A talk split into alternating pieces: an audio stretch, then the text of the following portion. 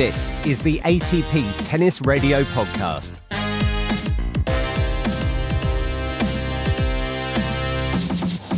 This week, we find out more about two time Roland Garros doubles champions Kevin Krawietz and Andreas Mies spend time with another doubles duo looking to make the Nitto ATP finals, and Alexander Zverev goes head to head with an NBA superstar. But first, we catch up with the newest member of the world's top 10.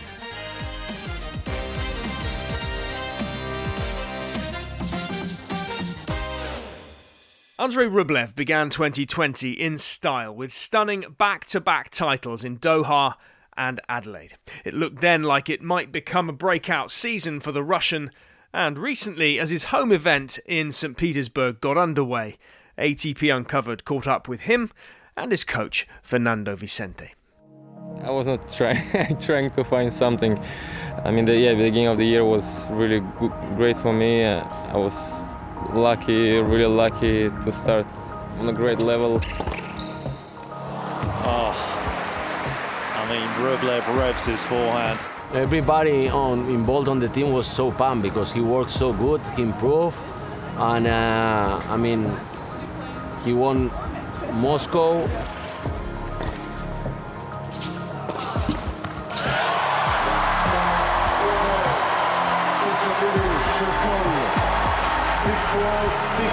He won Doha and Adelaide. Game. It's the perfect start to the new year for Andrei Rublev.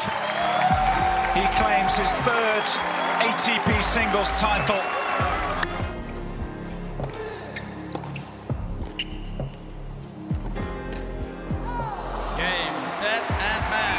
That's a wide smile, and there was a wide gulf between Two these two players out there today. Six, three, six. So it's good the good end and good start, and we really expect good things for this year. As for so many, lockdown created its challenges, raising the question could Rublev return to his early season form? When I come to America, I mean, I was just thinking, let's play match by match, let's play tournament by tournament. And I remember Cincinnati, I played first round Evans, and I was like, it's a good challenge for me to see my level, Oh, absolutely brilliant. to have a gr- great guy in the first round before Grand, Grand Slam. He was playing that match really well, and he beat me.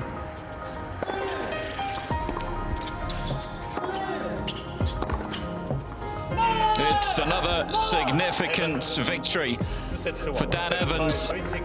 Then uh, was US Open. I was like, okay, let's do the same. Let's play match by match, but uh, a little bit um, more free, like in a way, because in Cincinnati I was really tight after five months, my first match, and uh, so I tried to do it, and in the end went in a good way for me because I was practicing really good before Cincinnati, so the level I had good level on practices and I feel it.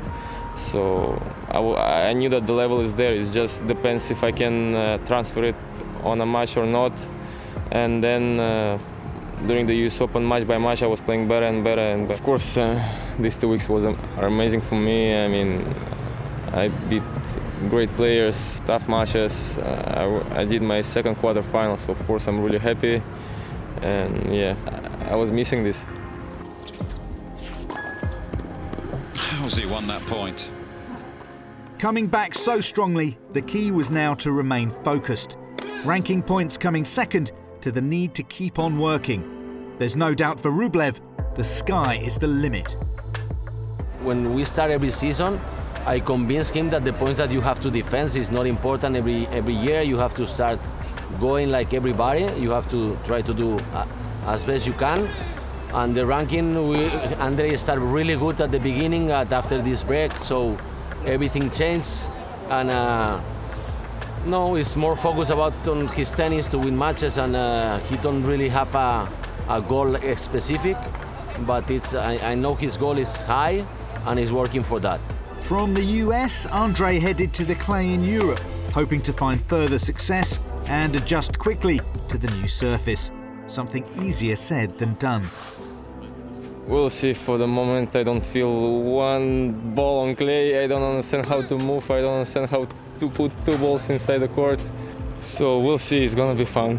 For sure, I, will not bring my best game, but I hope I will be. It will be enough to compete, to have chances to win, uh, to fight for the victory. So we'll see. Yet again, the Russian was able to find his feet quickly. A superb run in Hamburg saw Rublev capture his first ATP 500 title. The match was what a thriller. I mean, Stefanos is one of the best players right now. He wins so many tournaments. I mean, I was going on court with uh, with a, like uh, no fear. I mean, he was a favorite. I had nothing to lose, and uh, match was uh, such a thriller. It's amazing feeling. Uh, I don't know what to say. I, I realized it only when uh, they call double fault and I didn't realize it yet and then a few seconds later I start to realize that it's over that I won I mean it's it's, it's amazing feeling I'm, I'm, I'm happy What more could 2020 hold for Rublev and his team? I think he, in his mind, he, he want to go up uh, as much he can, you know. So he's thinking to be a really champion.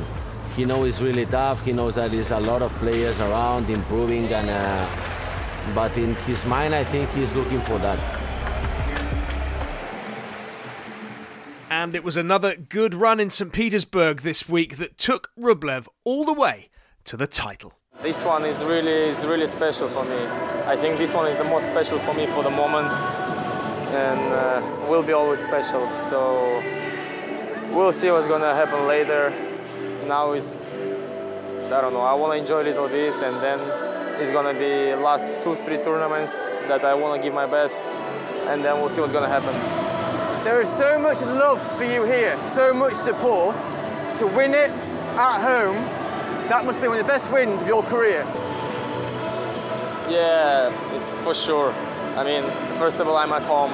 It's a home crowd, so I was. I, it's special tournament for me, also because on Friday I lost my grandma, so I was coming here really. I don't know, it was tough, and I'm really happy that this is the way I finished the tournament, and uh, it's a really special moment for me. One of the most specials in my life for the moment. We've all been amazed at how much you've come on in the last year or so. You are taking the tennis world by storm. How proud are you of your performances? I mean, of course, I'm proud and I'm happy the way I'm performing. But I don't know. I try. I try to don't think about it. I try to still focus on the things that I need to improve, because there is so many, so many things that I can improve, and I have to improve if I want to be at the same level or even better. So it's. Uh, I mean, the time is running out, and uh, I need really, really to work hard now. So you're in great shape for London now. Are you looking towards that and do you feel you're almost there? Uh, I mean, I know that now I, after this tournament my chances are really high, but still I'm trying to don't think about it. Uh, still, uh, if I make it, then it's perfect. I mean, uh, I will go and I will try to do my best there. If not, nothing changed because this year, as I said before, I didn't even expect that I'm gonna be that I'm gonna have chance to be there. So we'll see. If I don't make it, nothing gonna change. If I make it, then perfect. I will do my best there. This is the ATP Tennis Radio Podcast. It's a set all, and you are about to play the deciding third set. Would you rather be the player who won the first set or the second? An Infosys ATP Beyond the Numbers analysis of three set matches on the ATP Tour identifies that the winner of the second set is more likely to win the third. Japanese star Kei Nishikori leads the pack, winning an impressive 76.5% of matches throughout his career after dropping the opening set before bouncing back to win set two and then the match. Kei Nishikori is into a fourth Masters 1000 final of his career. A first here in Monte Carlo. Both guys out on their feet. The data set is comprised of 166 players who have played a minimum of 50 three set matches in either category since 1991, when official statistics in tennis were first recorded. Nishikori was the only player in the dataset to win greater than three out of four matches after winning set two in a three set encounter, leading an impressive list of the best in this category. Players generally fell into three subsets. Those who carried the momentum of winning set two into the third set. That's a hard fought victory. It's the fourth time this season that he's got the better of the Spaniard in a deciding set and he improves his record when he has been taken the distance. Those who successfully fought back after dropping the second set. He's done it. I mean, can you believe it? What a victory for Nishikori. He can hardly believe it. He can hardly make it to the net. And lastly, players who performed about the same, whichever of the first two sets they won. Nishikori falls into the last group as he also finished fourth best winning the match after winning set one but dropping set two. The top players in his category are another all-star cast. The three-set journey to victory can travel along different roads, but if you drop the first set and get an early break in the second, you've got to feel good about the path you're on.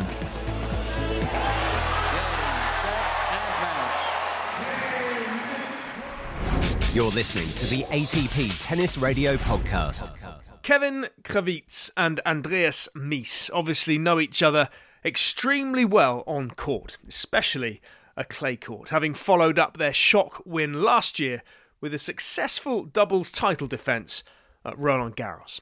But how well do they know each other off the court? That was the question Vasek Pospisil was clearly trying to answer on a recent edition of Tennis United. We're gonna jump into a little game. So we're gonna ask very personal questions to find out which one of you knows the other person the best. All questions directed to you will be about Kevin and vice versa, and we'll see how well you two know each other. All right, guys. So the first question: What is your partner's birthday? Oh my god, that's that's a tough one to start with. it's unbelievable. I hope you guys are still friends after this. Oh my god! So we actually celebrated your birthday. We, we celebrated it. It's yeah. unbelievable.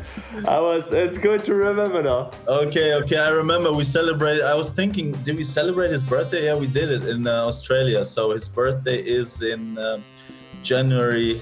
Correct. Uh, 18th January.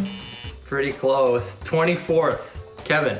Do we celebrate it also together in the USA? We celebrate. I say uh, week of Winston Salem. That would be August, I believe. 22, 22nd. Wow, that was so close. 21st. Oh. Wow. Oh, 21st. What is your partner's favorite TV show? Blacklist. Oh, Blacklist is a good one. So, Kevin, what is what is Andy's favorite TV show? I have no clue actually. I, maybe I can remember, or Andy has no favorite TV show. Yeah, that's uh, that's true. Um, I don't watch that much TV. I don't really have a favorite TV show, to be honest. What is your partner's go-to cheat food? Classic burger. Yes, that's right. I love to eat burgers. Kevin's favorite cheat food is uh, it's spare ribs. Delicious. I didn't know it's a cheat cheat food. I mean, that's, that's, his, that's, his, breakfast. He's had, that's his pre that's his pre-match meal. He's like, that's a cheat food. I thought it's very healthy. I mean, what is your the favorite shot of your partner on the tennis court? I think Kevin's favorite shot is his serve. Yeah. And then Andy's favorite shot. If you call it a shot, I go for a reaction. yeah, that's true. What is your partner's middle name? I would have to take a guess. I think Kevin's middle name is Manuel. That's a good guess. no, it's uh, it's not right, Mr. Mies. My middle name is uh, Philip. Okay, Kevin. What's what's Andy's middle name? Oh, I'm not sure, but I my guess is no middle name. No middle name. That's true. I don't have a middle name. I couldn't afford it. You know, one name was expensive enough. Your parents, were, your parents were just trying to save a bit of money on the passport, yeah, exactly. the printing. Yeah. Tough with three siblings at home. You know, you can't afford it. Okay, guys. Last question. Guess your partner's career high doubles ranking. Andy's career high is eight. That's correct. Yeah, because it's it was recently that we uh, uh, broke into the top 10 after uh, making the semis of Par- Paris Bercy at the Masters 1000, and Kevin's career high is uh, number seven. Oh, I got you. Unfortunately, one one above me. We, we, were supposed to have the same ranking, and then we said no, let's take a break. It was a long season, you know, and then he played with somebody else. You know? All right, guys. Well, that was a lot of fun. Thanks for joining. Thanks for uh, playing the game. Hope to see you back on Tennis United, guys. Thanks, Bartek. Thanks for having us.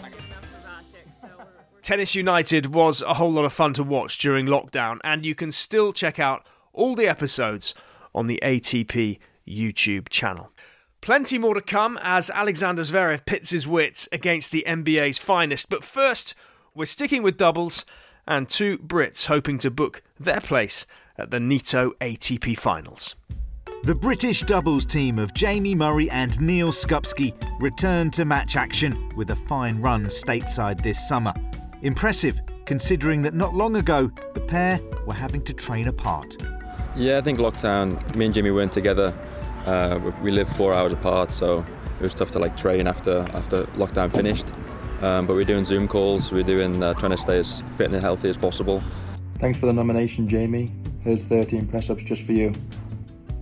Well, I mean, obviously at the beginning, I mean, we couldn't practice, so we probably didn't play for like almost nine weeks, I think. Um, so it was kind of like just at home doing like physical training and stuff when I when I could which was fine actually. It was was good. It was it was the first time really ever kind of had that much time in a row to really sort of dedicate to it. So I actually quite enjoyed that part of it and was quite just enjoying being at home for quite an extended period of time for once. I was by myself pretty much, um, trying to work on a few things, a few little things in my game that I could improve, and I think I've done done well. Uh, I've tried to lose a little bit of weight as well, which also helps on the on the tennis court. Try and move around the court a little bit quicker. Um, but yeah, once lockdown finished, um, I was able to get down to London, play Battle of the Brits with Jamie because I hadn't we hadn't played together since I think it was Dubai, so it was a pretty long time. It was fine. I mean, it was we had quite a bit of training time after that before you know tournaments uh, tournaments started, so it was kind of able to you know try to work on a few things. Um, we had a couple of events going on as well, which gave uh, a lot of the players match practice and stuff, which I think was quite quite important before getting back on the on the main tour. And with the return to the ATP Tour, the Brits headed to the US early to reconnect and evaluate as a team, preparing for competitive tennis to resume. We had gone to Connecticut um, before Cincinnati just to do like uh, a week's training beforehand.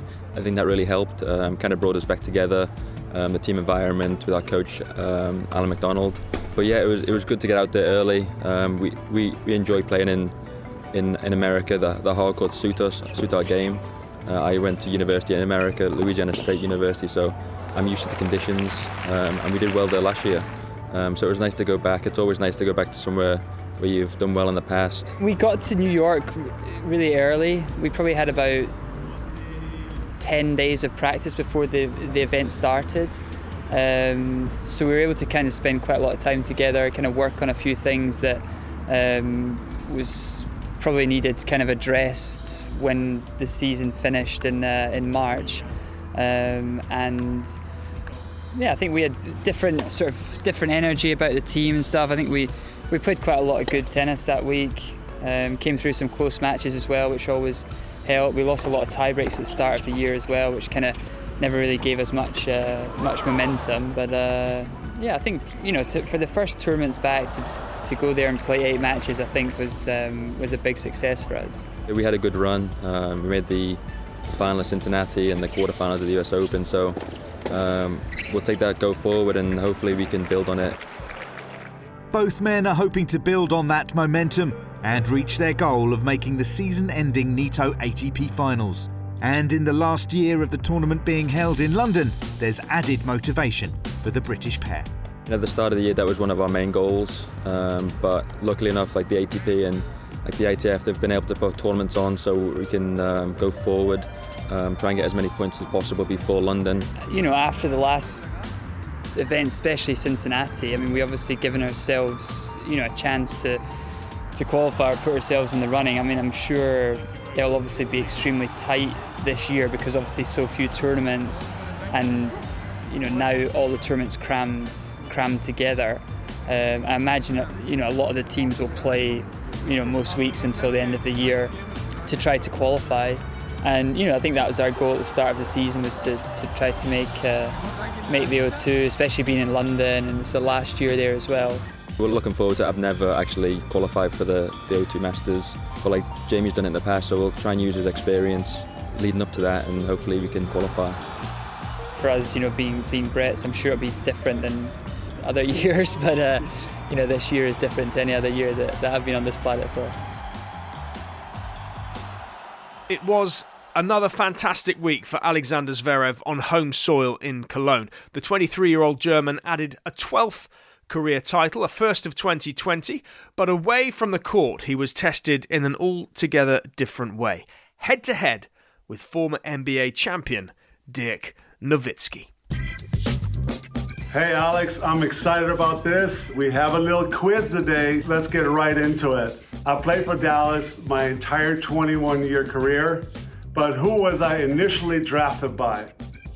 The Chicago Bulls, the Milwaukee You don't Bucks, even need to give me the options. or, I know. or the Brooklyn away. Nets. Okay, Uh, let's the it. Milwaukee Bucks. All right. You did Yeah. some research. You're cheating.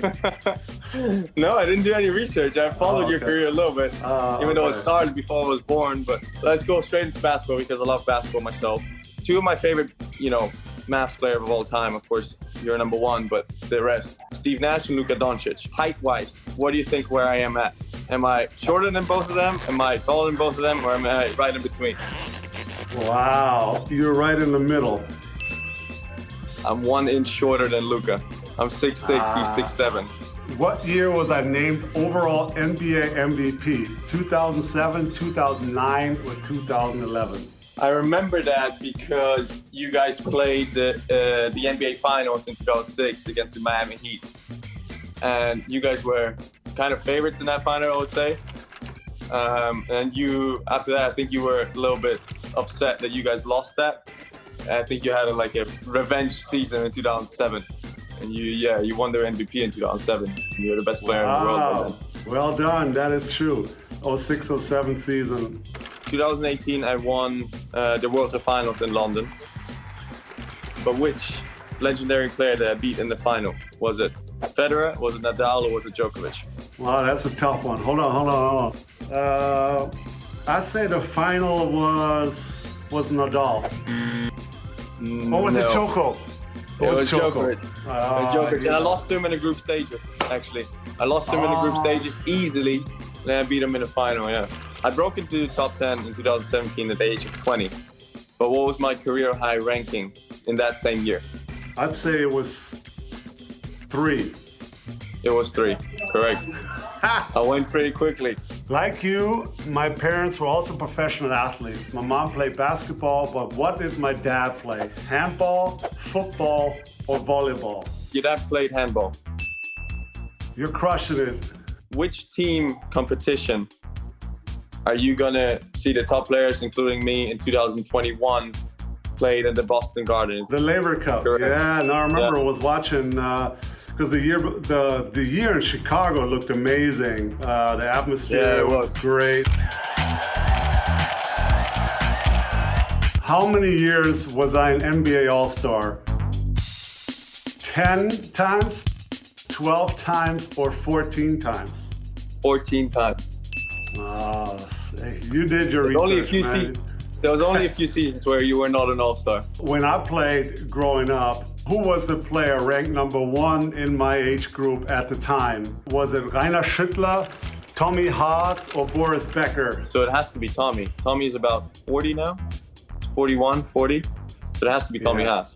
I'm guessing. It, it was Tommy, yeah. You got all the questions right, so I don't, I can't even tie you anymore. But fire it out anyways. Your last one. Every time I come to Germany, I have to have one thing. Which one is it? Uh, it's a favorite food. Is it the German bratwurst? is it the is it the drink Apfelschorle? Or is it the Wiener Schnitzel, which is actually not really German? Yeah, that's a tough one. Um, I don't think it's the Wiener Schnitzel. So, is it the bratwurst? Or is it the. Apfelschorle? It it's is. the bratwurst? No, it's it's the bratwurst. Yeah. Because I don't know. There's no there's no there's no sausage like uh, you know kind of sausage. Anywhere else in the world. Yeah, it's Uh. just you have to have it. Okay, Alex, I give it to you. You are the champ this time around. Dirk, that was great. Thanks for the time today. That is Sasha Zverev, whose serve percentages have improved off the charts recently, and that's been a welcome and needed improvement, according to the latest Infosys stats analysis. Comparing first and second serve performance is fundamentally an apples to oranges comparison. First serve points won only includes first serves that land in, while second serve points won includes serves that land in and out. If you exclude double faults and only count second serves that land in, it reveals yet another strength to the game of world number one, Novak Djokovic. An Infosys ATP Beyond the Numbers analysis of the top 10 from the 2019 season on hard courts sees Djokovic leading the elite group of players with a lofty 66.4% points won from second serves made.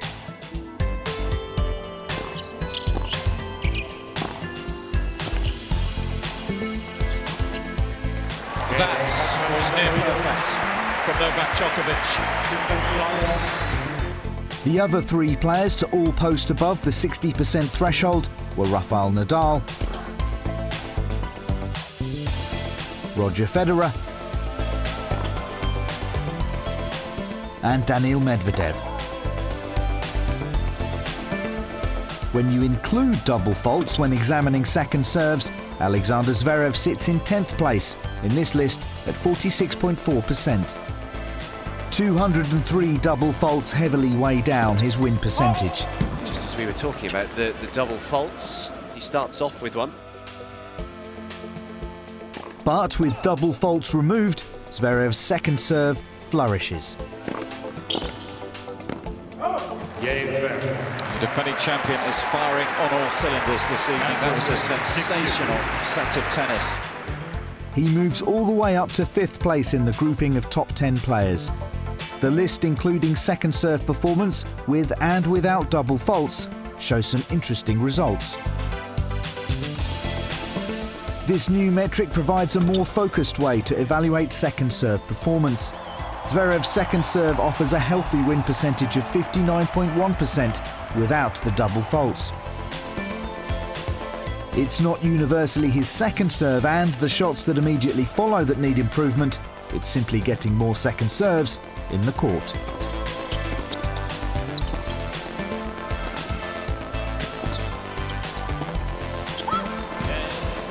Sasha Zverev continues to dominate in the early stages here. Also interesting to see is that Dominic Thiem, Gael Monfils, and Stefanos Tsitsipas are all grouped together closely in the 58 percentile range of second serves made win percentage. Matteo Berrettini and David Goffin aren't far behind.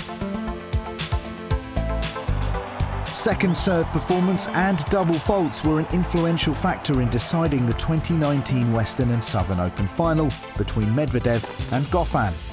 Medvedev won 7 6 6 4, winning 63% of second serve points while yielding just one double fault. The mindset of Medvedev has been absolutely stellar. Goffin committed seven double faults in the final, winning just 44% of second serve points. Deuce.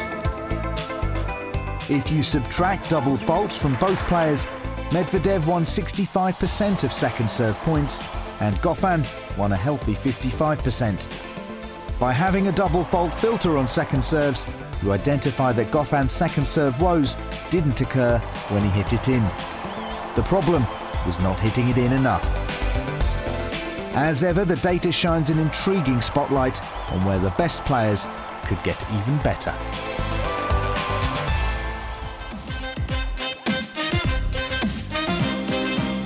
That is it for this week. We're on Apple and Google Podcasts, Spotify, TuneIn, Amazon Music. Don't forget to tell your friends to subscribe, rate, and review the show. We'll be back next week For now, from me, Seb Lozier, thanks for listening. Enjoy the tennis.